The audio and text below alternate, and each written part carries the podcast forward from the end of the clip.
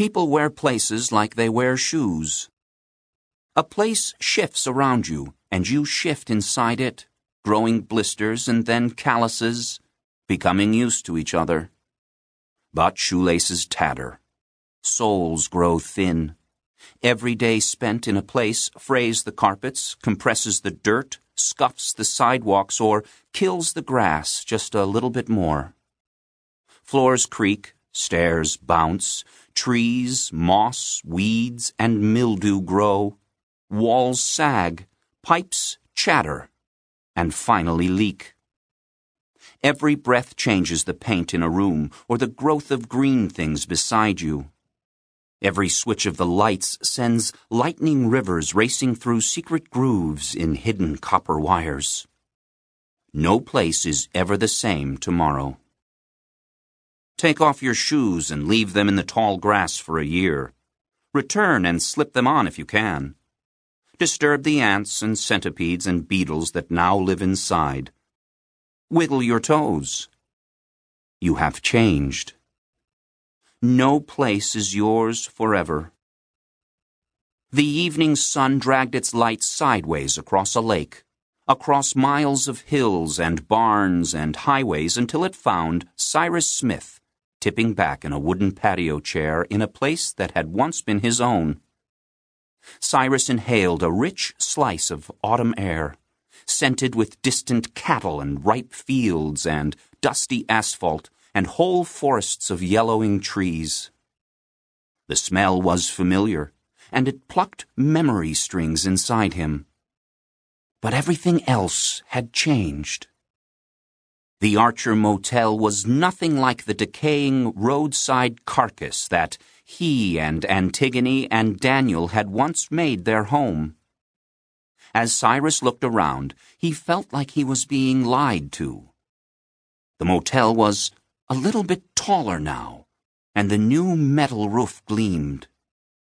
The walls were bright Jamaica blue, New windows set inside angel white trim threw perfect reflections back at him, and working air conditioners hummed to themselves in diligent boredom.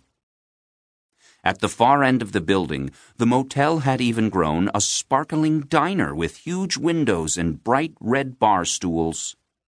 Out front, smooth asphalt wore fresh yellow reflective parking stripes with casual pride.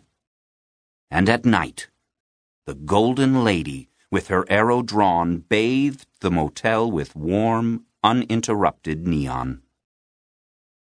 Strangest of all, immediately in front of where Cyrus sat, tipping in his chair with one knee bouncing, chlorine blue water slurped gently at the edges of a swimming pool that had once held only a collection of cast off tires. To be completely fair, Cyrus Smith wasn't much like the boy the motel remembered either. It had been well over a year since he had called room 111 his own. Since he and his sister had been swallowed up by the order of Brendan. A year of training, a year of struggle, a year of blood. Cyrus's shoulders were broader than when the motel had seen him last, and his arms were longer and knotted. Veins striped his dark forearms and the backs of his hands. His black hair was short enough to be uncombable, but long enough to jut out from his scalp in whichever direction it liked. A seamless white silk bandage was wound tight around his left wrist, stained on the inside with the ooze of an unhealed wound where Oliver Laughlin, nephew of Phoenix, had slashed him with the dragon's tooth. He rubbed the bandage with his thumb while his knee bounced. The biggest change was in his dark eyes. Cyrus Smith knew who he was. He had seen nightmares become real.